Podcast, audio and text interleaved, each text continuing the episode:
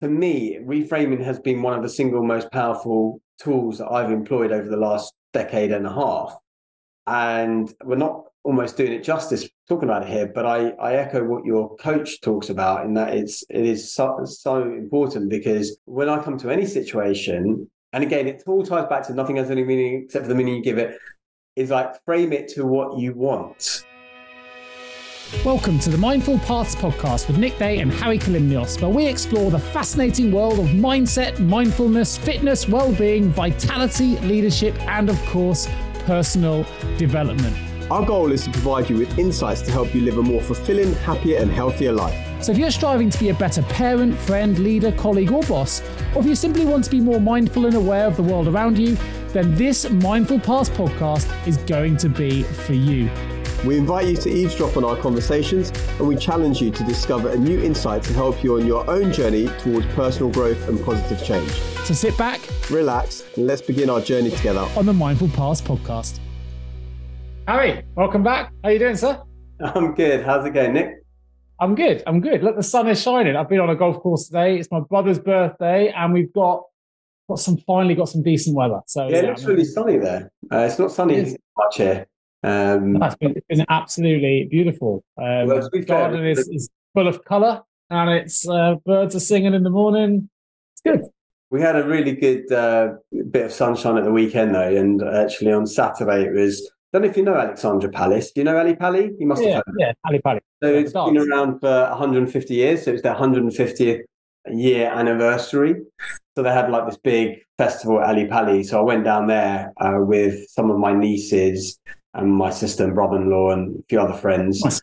And uh, hung out there, so it was really, really good. Uh, listening to live music, getting some food, sitting on the grass, grounding myself, all of those. There you go, mate. Everyone's getting outdoors. We went to Exmouth Beach, spent the day at the beach, went to Exmouth, put on like a party in the park, live music, chilled outside, getting all the uh, vitamin D coming through. And um, yeah, it was good. Family time in the sunshine. It was absolutely El Ramo, like absolutely heaving at the beach. You can imagine suddenly everyone comes outdoors. I think it's felt a little bit like a, a mini recovery from the pandemic where suddenly everyone's outdoors again. Everyone's been oh. so cooped up with the terrible weather we've been experiencing. It was like first opportunity. Everyone's flocked to uh, to where I live and, uh, and come out to the sea. So yeah, it's been been good. I think it's been much needed.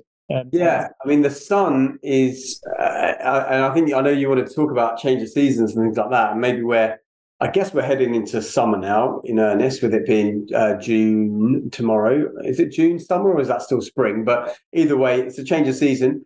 And I was thinking this when I was out on Sunday with Cam- in Camden with a friend of mine that when the sun is shining, there is just so many more possibilities open to us in terms of what we can do because you can sit outside. You can just sit by the, we were sitting by, by the canal and you're not in a rush to go anywhere and you can wear a t-shirt and you don't have to, and I cycle a lot, as you know, uh, around town and it's such a palaver in the winter because you have to have these jackets, waterproof, tuck your shoe, uh, your trousers into your socks, do all of that. In the summer, you can work, go shorts, t-shirts, don't need lights, you don't need all that paraphernalia. And the change of season obviously brings around that change of mood and everyone feels much happier. And, and you know, I know we've covered the beat model before, but as part of that, um, what, was the, the, the part, the E elements? If you remember, fire.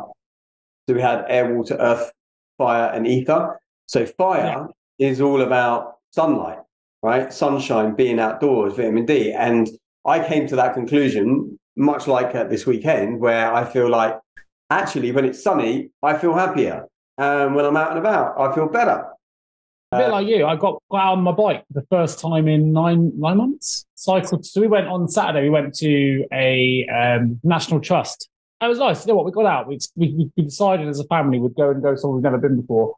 Took the dogs with us. Uh, Lucy drove. I cycled. It was the other side of Dartmoor, and um, it was good. It was like 55k ride to get there, which is nice. I've been on the bike for a long, long time. You feel a bit twitchy on the old TT bars. I've done that for a bit. Right. Got there, really nice, really nice National Trust actually. A place called Parke, P-A-R-K-E, just on the um, the entry part point of, of going to Dartmoor near near Haytor, uh, Bovey Tracey way. It was a really, really lovely walk. Really nice cafe there, by the way. If anyone's listening to this and wants to go to really, probably the best National Trust cafe for food I've ever been to. The salads were amazing, full of colour, all the things you'd love, right? Real variety, bit of an Asian twist to it, which you don't really expect at National Trust. But anyway, really, really good. And then um, I decided I would cycle back because it wouldn't fit in Lucy's car. And um, you know, a bit tired. Had a big, big lunch. You've done 55k already, and I decided to use Google Maps to get me back quicker because we had a we want to get to the party in the park later on. So I said, "Don't worry, I'll do a direct route rather than I wanted to go." And I just used Google Maps because my Garmin had died of battery. So I decided that I would plot the journey, but then choose if I was walking. So if you choose the walking route, right, it gives you yeah. the shortest route. I was like, ah, 17 miles, no worries at all. Oh my god! I tell you what, I went into Dartmoor, the first hill, and it lasted about two miles. You can see it on my Strava. It was like twenty-one percent climb, unrelenting for over a kilometre. I was, and I'm on a TT, but I was absolutely beasted. And I, I realised that it took me longer to do 34, 35k home than it took me pretty much to do 55k to get there. So in my wisdom of trying to shorten the route, it was just up, down. Uh, it was horrible. Honest, I'm actually not surprised. I mean, I know your experience with Google Maps and plotting things and cycling, having had first-hand experience, and I I'm surprised that you even think about taking the, the walking path, especially in that area. I mean, yeah. in London, fair enough, you can maybe do the walking path because you know it's going to be pretty much a road anyway. These but, ended up being roads. They're like back end tracks in Dartmoor. You know, you wouldn't. You're not. They're not made for road bikes. They're made for tractors. Yeah, exactly. And it's single. So even on the descents, where you think, oh, "I'll enjoy the descent," you can't because you've got hedgerows either side. You're all blind corners, potholes everywhere. So even going downhill, you're going really slow and steady. Any car comes the other way, you're kind of playing with your life a little. Yeah, but uh, it was good. It was. It's just good to be outdoors and good to you know sweat outdoors, and I think that's what sun does, right? It gets people outside, and you it links to all the other stuff. You talked about, you know, very briefly SAD, seasonal affective disorder, but we know that exercise is good. When it's outdoors and sunny, people want to exercise more. People want to go outside. People want to just enjoy nature a little bit more and get their, you know, vitamin D being one part of it, but improve their melatonin levels, serotonin, all the things that we get from just being outside and exercising a bit more. So yeah, feel like everyone know, at work, friends, everyone's in a slightly better spirit. We have mentioned SAD. It might be worth talking about that in a bit more detail. And also how you how you do because I I'm a I'm a summer person. I'm not a winter person. I don't really like the winter. I, I am a beach person. I'm a holiday person. I'm not really into the winters in London. And I found this winter was quite challenging. Um, a few years ago, it was actually okay because I had a holiday booked for January, and that kind of get got me through yeah. when I went month month to India, which was great, except for the fact I was injured the whole time. But one of the things that um, you know, SAD for those listeners that may not know it, seasonal affective disorder. I guess I first heard that term maybe 10 years ago. We coin terms all the time. Basically, the winter blues, as as it were. Where you can get it in the summer, though. You can get it in the summer, but you yeah, can. Uh, winter month. Exactly, and I, I, guess that's why it's called seasonal because it could be at, at any point. And the, the, idea being that at certain points, typically in the winter, you're going to feel differently. And people might think, well, is that psychosomatic? Is it actually something? It is something. And I think it comes down to this this vitamin D issue and being outdoors. I think the sun does a lot more than give us vitamin D for sure. 100%. Yeah. And one of the things that I noticed a massive difference when I, th- I think it was for my 40th birthday, I got a my 40 actually it was my sisters bought me this present, and I, would asked for it anyway, but it was like this big SAD lamp, again from a brand called Lumie, who are kind of specialists. I've got, I've got a Lumie lamp. I know uh, exactly what it is. Not here, my work workplace. So I stay. Yeah, so I have this big. I have the the Brazil. It's called the Brazil, which is the the biggest one they have, and it's essentially a huge lamp. And I remember the first winter that I used it, and I would use it pretty much first thing in the morning within the first half an hour of waking up. Typically, when I was at the time jumping on my mini trampoline, my rebounder, I would have that blaring in me. And it's a, a 10,000 lux light. So, lux, for those of you that are listening that are not familiar, it's just a unit of measurement of how we measure um, brightness. And on a typical sunny day, you might get well 50,000 70,000 lux of light easily. In fact the the you can get a an app on your phone that will measure but it only usually measures up to about 35,000 and it maxes out in the sunny day. Even on a cloudy day you might get about 400 uh, 4,000 lux on a cloudy day. Indoors when you're in your office building at most, we're talking 400 lux, an order of magnitude different from a cloudy day, ah. which is why it's really important, even on those cloudy days in the winter, to get out at lunchtime. Because if all you do is get on the tube or get in your car, drive to an office, spend all day under artificial light, then come home, and you might not see the sun until the weekend, or the, not only the sun, but the daylight until the weekend. That really affects you. And when I started using this SAD lamp, I'd have it on for 15, 20 minutes when I'm rebounding, and then for about an hour while I'm at my desk. And I did notice a massive difference. I did notice a massive difference. Here's a question. And I don't know, I'm not an expert in, in seasonal affective disorder or anything, any stretch of the imagination, but I'm just thinking out loud. So there's a, a Latin phrase, which I talk, so I speak to coaching clients, or rather, when I'm coaching clients, I should say. And often they've got a problem they need to solve, right? And obviously, coaching creates a space where people can talk out loud and air those thoughts, and we can try and ask questions to go deeper, and people come with these different you know, insights. Insight leads to action, which is what we're trying to achieve. But often we can come to those insights ourselves by unclogging the mind. Right, our mind is full of everything from work to family to fitness to whatever's going on in our external world as well as our internal one. Right, so there's a Latin phrase called solvitur ambulando. I think ambulando, which is a Latin thing. It means it means solve by walking. So I'll often say to people that that's, that's the only Latin phrase I know. I don't know any others. I just know that one because for me it resonates. I know if I've got dog struggling, right, Buster, Coco, we're going for a walk.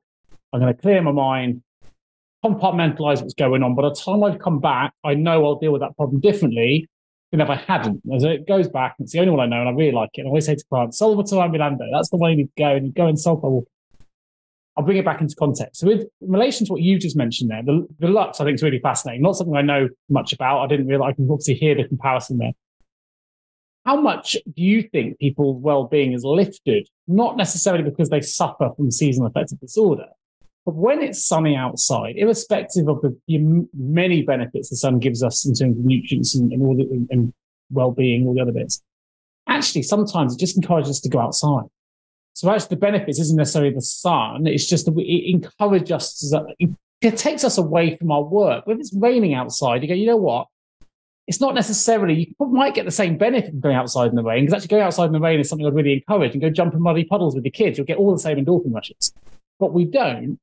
We just think, you know, it's miserable, so I'm going to work that extra hour I'm going to stay head down. I'm going to watch TV. I'm going to, my diet is going to be, you know what? I'm going to hydrate less because it's when you're in the sun, you drink, I drink more water. I drink no, hardly any water, you know, but I will drink more when it's sunny. So when it's miserable, I drink less. My diet is typically worse.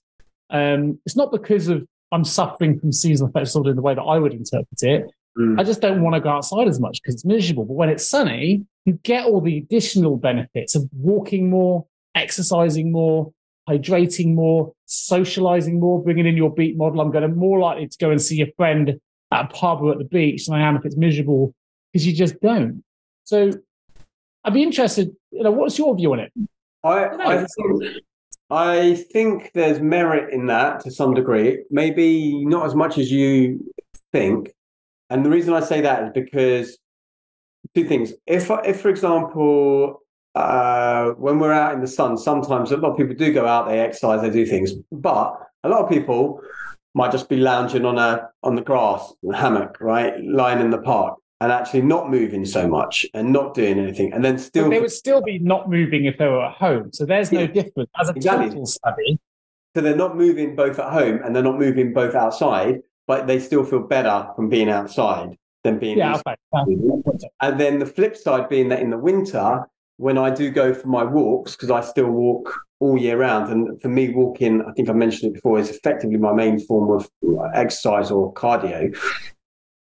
Yes, I feel good. And actually, I really like, I used to love when I used to run, like, I used to love running in the rain. That used to be my, my favorite time to run, actually.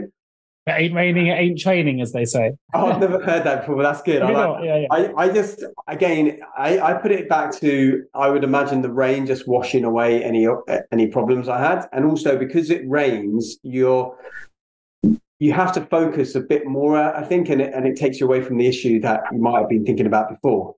I love how it how your mindset is washing things. It's totally different to how I would feel running in the rain. So the ain't rain ain't training thing is, is interesting. So for you, it washes things away. It's much much more.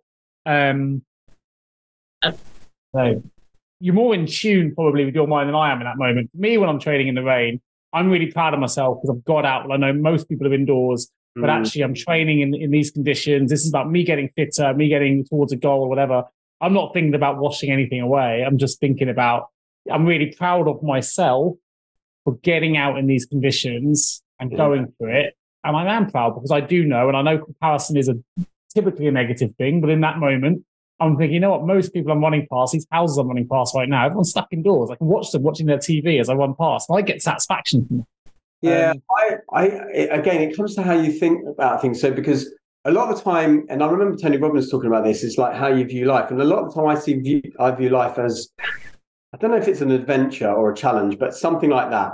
And so I imagine myself often when I'm coming into these challenging situations or you know you're walking in the rain or running in the rain that you're on some sort of adventure right? You're in the the I don't know the military on a mission whatever. And it's it's kind of mission driven. And so for me it feels quite invigorating but also the whole washing away the issues is uh, like we say nothing has any meaning except the meaning you give it. So I choose that actually this hitting my skin takes away those issues. And yeah. I just want to show a quick example of of how you know in London we have hard water, which means that when it gets on things, it, it becomes. Scale. We've got it here actually in Devon, hard water. And one of the things I was never very good at ever was scraping down the shower from the shower screen after yeah shower. And I, am not sure if you're particularly good with that or not. And then about not particularly, I've got line scale build up like anyone else. Yeah, yeah. Yeah, and about eight years ago that changed, and I re- simply reframed. And I think reframing is one of the most powerful tools that we've got. Which is effectively looking at things from a different angle. Totally agree. And I just decided that all of those droplets of water were problems that I have. And so every time I want to get rid of those problems, I just scrape with a scraper. And you're not going to get rid of all the problems because you don't get rid of all the water, but you get rid of most of them. And the bits that are left are not really that important. And ever since I kind of reframed it that way, I do it every day. Like I, ha- I don't think I've ever missed a day. And, and for me, it's like keeping it, having a clean sheet. And so again, it's all about how you choose to think about the situation that you're in and what it means to you. And so, yeah, running in the rain, doing all this makes me feel a, a, a, certain way when I did it. But anyway, going back to the point where I was thinking, well, yes, you feel good, right? You do. Sometimes I, I used to do British military fitness, and they always used to do that outdoors, and you feel great for that. I'm just thinking that a lot of the time when I'm out walking and, and doing things in that wintry time, I don't come back and feel the same way. Like doing that walk in the summer. So I think it's definitely a combination. So I don't think it's just the being outside. I, I think maybe you're 50% right there with it being being outside and doing those things. But I think the, the, the, stuff that vitamin D does and, and the sunlight does to us in terms of mood. And the reason we can say this as well is because we can look at vitamin D supplementation in studies and trials, and the, the, the amount of things that vitamin D does is unbelievably ridiculous. I think I wrote a, a blog post about eight years ago about this from colds, flus, but also mood, depression, everything. And so by supplement with that, even when you're not getting out in the sun, and by the way, the sun does more than just give you that vitamin D, as we know, or we may not know, but it does a lot more. Um, we we see that benefit. So I think it is the sun as well as being outdoors, the fresh air, and moving your body as well, of course. So yeah, combination, combination A couple of things actually popped up when you're talking. Um, I, you know, as you know, always actually interestingly, I was mention this. I had a, a Gallup strength study done, mm. um, and I'm not a big fan. of This is completely separate, not where I was going to go, but it'll make sense to why I've picked these three points out, and it's really interesting. I'm not generally a big fan of of psychometrics, and some people love them, some people hate them. I've done insights, done others, and I was like, yeah, a bit generic, but enough for me. I would I would say I'm probably 70% enjoyed the Gallup study. There were things I didn't, and certain things I didn't agree with, but ultimately it was quite interesting. So I came out really. hot. You have your, your top strengths essentially. They, they narrow it down to your top ten, and then your top five, and whatever. But in my top five was um, strategic thinking. And what was interesting, and this is completely separate, and we'll come back here if you, if you want to, or leave it for another day. But I want to, I'll, I'll say why I'm referencing it in a moment. So my wife often has often said to me, Nick, you, you know, you just need to be present more. right? And I wanted to challenge what that really meant because her version of being present and my version of being present, I, you know, I've always felt was different because I'll say I am present. She go, no, you're not. You're not. Anyway, she, I then, on the back of this, got her to do a Gallup Strengths assessment as well to see what her results were. Her number one was empathy. Doesn't surprise me at all. You know, Lucy, as well as I did. My number one was, was, uh, was strategic thinking. Mm. What the, the, uh, the, coach at the other end of the, the assessment, brilliant guy called John, um, who, you know, I'll put the link to him if anyone wants to do the study uh, in, in the show notes. But what he said was, our version of being present is very different. So in my mind, when I'm in the moment, my brain is already thinking about what the next thing is. So what problem are we're going to solve? What would this look like if the pitch changed? How do we get here? What's to come? Whereas Lucy literally is sat there enjoying and bringing everything in. And he was saying it's not that you're not present, it's just that your version of presence is different. And I was like, okay, that that kind of penny dropped me a little bit and it makes sense. When she thinks my mind is somewhere else, it is. I'm in the moment, but I'm already thinking about the next thing or how that situation could change. The reason I referenced that is when you were talking, three things, I wrote them down, came into my mind and probably popped out all over the place. First one was the raining thing. It reminded me of a story, really sad story actually, that I was at um, an, an obstacle course racing event award ceremony years ago. This would have been 2015, 2016 probably. And there was a talk there uh, the guy gave, and we were raising money for uh, excuse me, because I don't remember the child's name. It was uh, someone I knew in obstacle course racing, not someone I was close with. But he, we were raising money for his son's charity, and his son has sadly passed away. He was a young boy. I think he died around four or five years old. And had a, obviously a rare, a rare condition and unfortunately didn't make it. But what he was saying is, we'll come up to Christmas, and he gave us all, it's always stuck with me, and it links to rain, so I'm going somewhere with this. But what he said was, you know, when it comes to the Christmases and the birthdays and the parties, and if your parents just, you know, take this in, because it really hit me between the eyes when you're hearing this real time from a parent who's lost their child. He said that we got, I think he said we got our son an Optimus Prime, really into Transformers. And we got this thing for Christmas. And it was great. And he unwrapped it at Christmas Day and loved it. And then so 10, 15 minutes later, we wanted the next thing. So children work. So think of that mindset now, how they're always in the moment and then into the next thing. He said the memories that we have with our child isn't the Christmas presents that are, we spend, we work really hard to save for and you give and you enjoy for that moment and it's moved and then on to the next thing. The memories we take away actually was at an obstacle course race, funny enough, where it was absolutely hammering it down with rain. Everyone's plastered in mud. We're making the best of the situation. No one really, you know, my son didn't want to be there to watch. And we turned it around by literally just running and jumping in every muddy puddle we could find and it was so emotional. Like everyone was in tears in, in, in this discussion, room. and he, including himself, he was saying that, that that's the memory you have, completely free. Mm. And the the easy example would have been that day to not go to the race because it was raining, to not put my family through the rain and the mud of that particular day. Right, let's just stay indoors. We'll do something else. But we wanted to go. We made the decision to go, and it was one of the best decisions we ever made. And obviously, it was relevant for the talk, and obviously, course, race but the memory, the, the, the, strongest memory he had of having fun, and he put a photo on a slide in the back of the two of them. His wife had taken, a, you know, they're, they're holding arm in arm, jumping in a puddle, the splashes are going, broke the room. But he said that's the memory that you want, not the Optimus Prime at Christmas. And then we need to do those things with your parents and whatever. But if you don't go outside sometimes in the rain, I was thinking of you when you were talking about the cleansing and the feelings you got, it just hit me. I, I hadn't thought of that probably for seven, eight years I think I mentioned jumping puddles earlier, which kind of probably triggered the thought mm. process. And I was like, wow, that's just come in. That's that was an experience that we should that I really hit me at the time. It's nice to be reminded of, but for the good for the good side of it. But actually, sometimes the best things are free, and it's just in nature we can create those experiences. You bought a puddle for your kid, but it, yeah. it wouldn't be the same, right? That's something that nature gives us, and it's yeah. and it's the circumstances around it.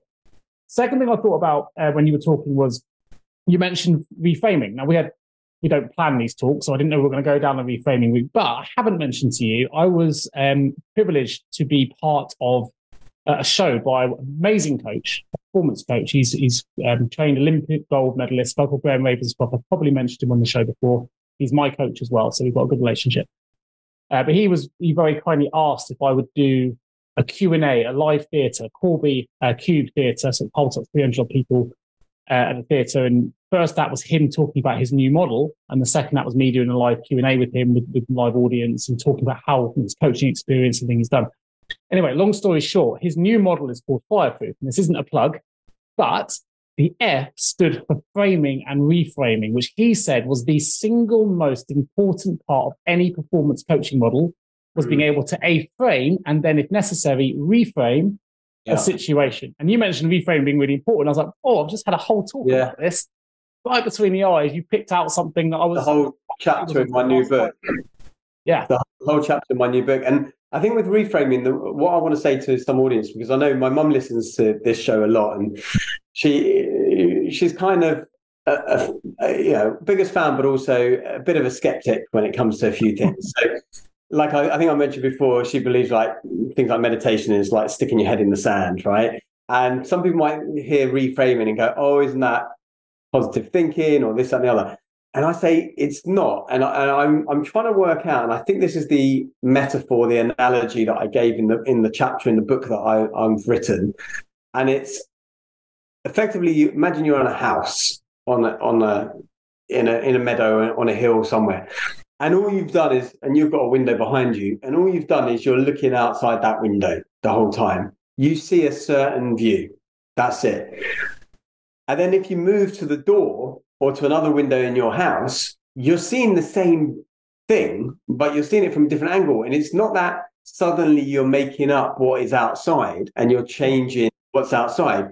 You've you're seeing the same thing but from a different angle. And I think when we think about it from a house perspective and physically doing it, it makes sense, right? I'm looking out my window here, I see the street like that. If I go to my next room, I'm going to see the street at a different angle and I'm going to see something different in that picture. And that's what reframing is. And I think for me, reframing has been one of the single most powerful tools that I've employed over the last decade and a half. And we're not almost doing it justice talking about it here, but I, I echo what your coach talks about in that it's it is so, so important because when I come to any situation, and again, it all ties back to nothing has any meaning except for the meaning you give it, is like frame it to what you want. Frame it into seeing the truth, but like like we say, the street is the truth, let's say, and that's always there. But if you lived your life looking at that street from one window, all you would see would be that angle.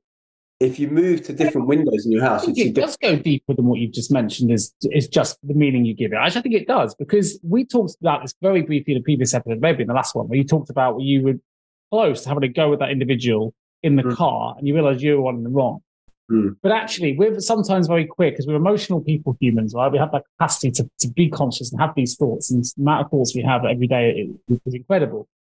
But actually, if you're able to reframe and think, so what are the meaning we give it in that moment?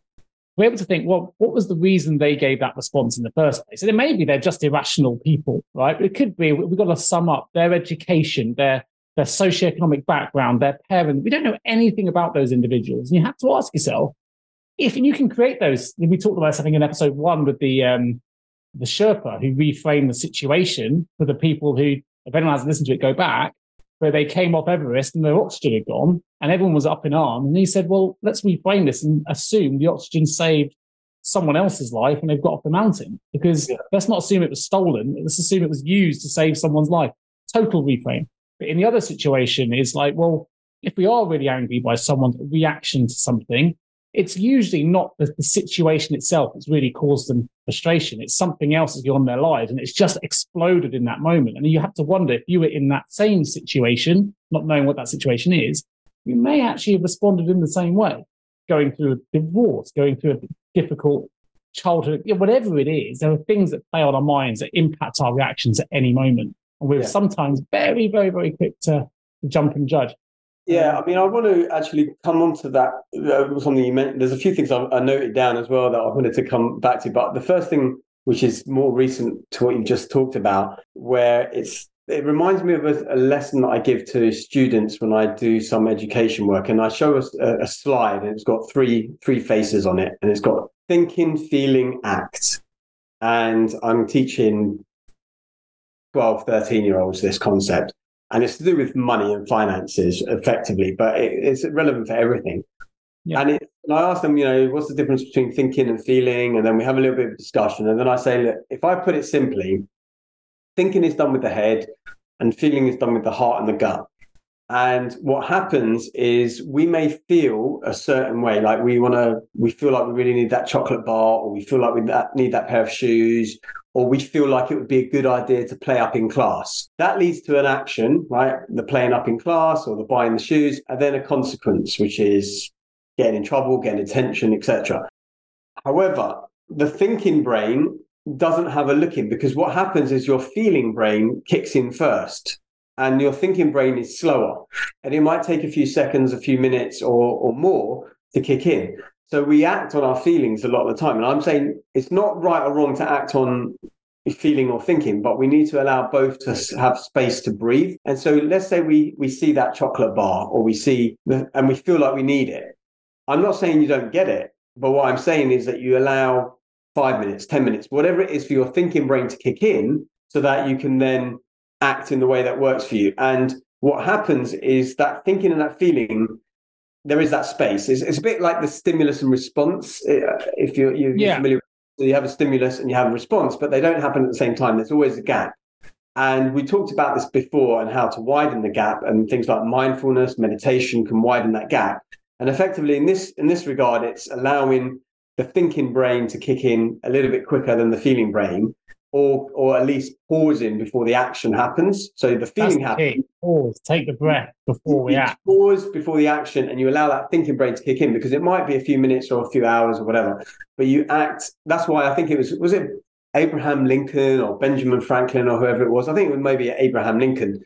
His strategy when he was going to have a go at his generals back in the war and everything, he would write the letter and then he wouldn't send it for 24 That's hours. Right and I, a friend of mine at work used to have a, an automatic delay on their email of five minutes or 10 minutes. So they would send an email and be stuck in the outbox for five minutes because not because they would say something they don't want to, but they may have made a mistake. And, yeah. that's what they do. But what it gave that person an opportunity for is to allow that thinking brain to kick in. And I actually do want to cover I want to I want to lead that into somewhere in a second, which is about the gut, which I think is effectively the second brain, the, the gut and the heart. And and I, I did said before the we started recording about HeartMath. So I want to two things I wanted to highlight. One is, and it'll link to, I don't, you'll know the year because you studied astrophysics, right? So I'm assuming you'll have the knowledge.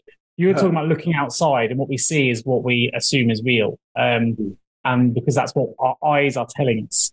But, you know, there was also, um, I'm just, I don't know why it came into my head in terms of astrophysics, probably because you studied that. I don't think it would have given the example. But for years and years, we thought, well, the planets orbited the Earth. And that hmm. was fact until suddenly we realized it was the sun. And it's like, oh, and that changed everyone's view because the calendars didn't quite work. But we'd make them work. They used to literally change the calendars to make them fit. And they just sort of cut a bit of December off to make it work. And they cut it all out and changed it when they realized that what they thought was true, wasn't it? When they thought the earth was flat and realized it was round. You know, these are things that we believe are absolutely true until actually we realize they're completely untrue. And it changes everything around. But until someone shows us a different path, we often stay completely fixated on there only being yeah. one way. It's it's interesting you bring that up because I've, I have thought about this a lot recently. Uh, people like Copernicus, Galileo, because Galileo, um, what did he come up with? Maybe he was the one, not Copernicus, who was talking about the Earth revolving around the sun, but he was put under house arrest anyway for the rest of his life because he went against the, the popular opinion at the time and the, the narrative at the time.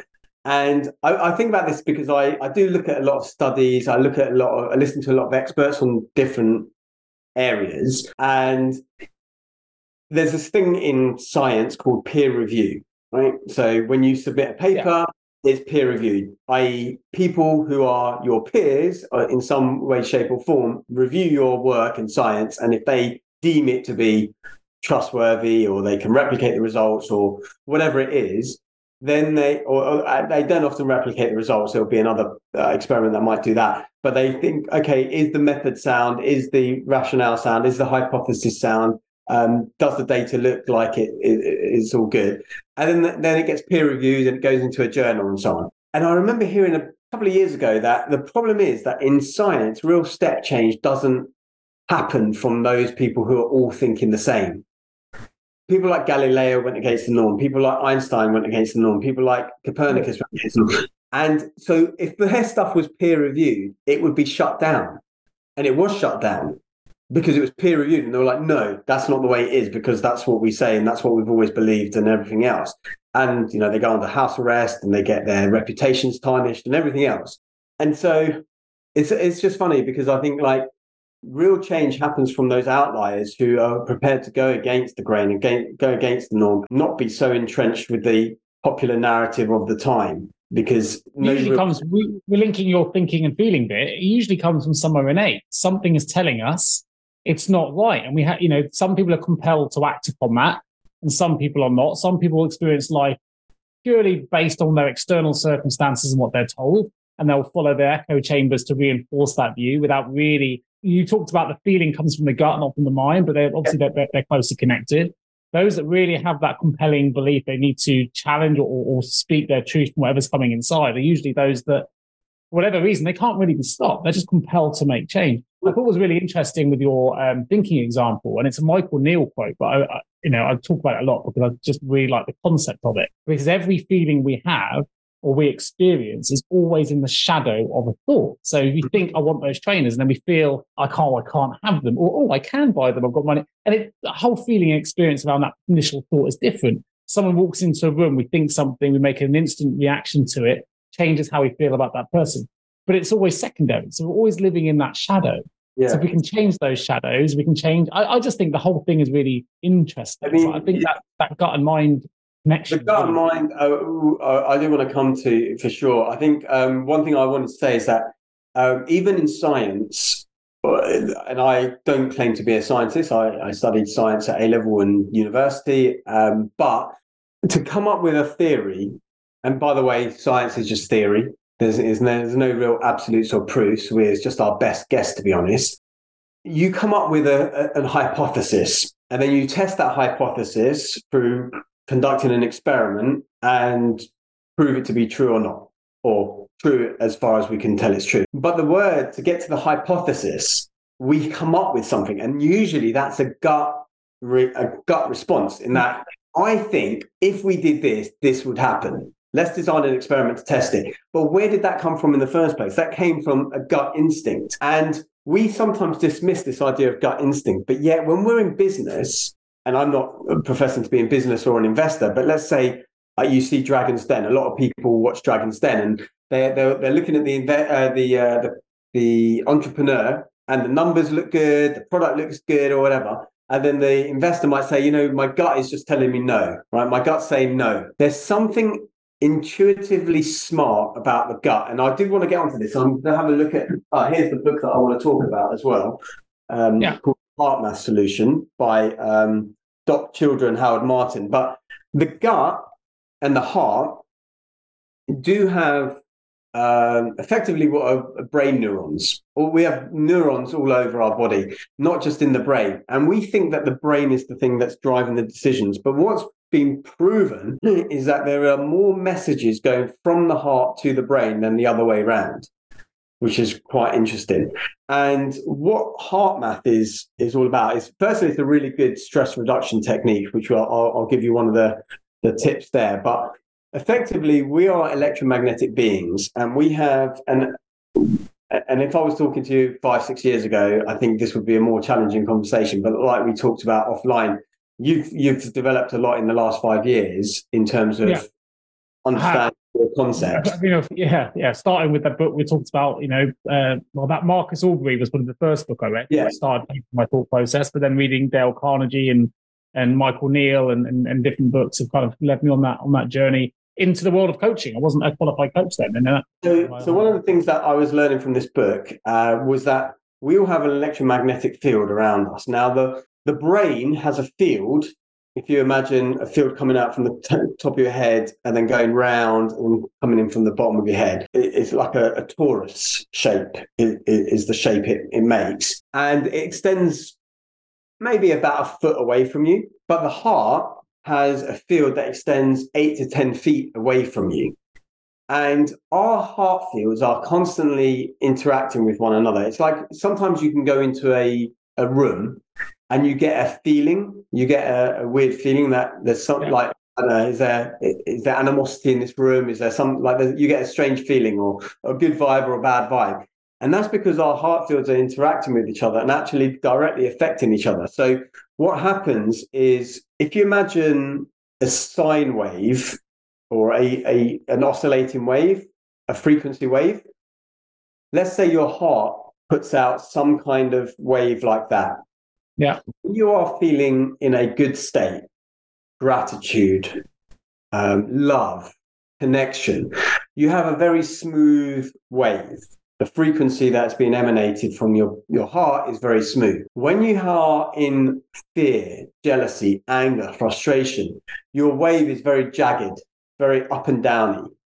Okay. And what they've been able to study, they've done so many amazing studies here, and they, they're able to show that a person's heart wave can interfere or can cross over with someone else's and affect that. So not only does it affect the heart wave, it affects the, the head wave as well. So let's say you're in a state of frustration and you're around people who are like very jagged heart heart patterns, effectively.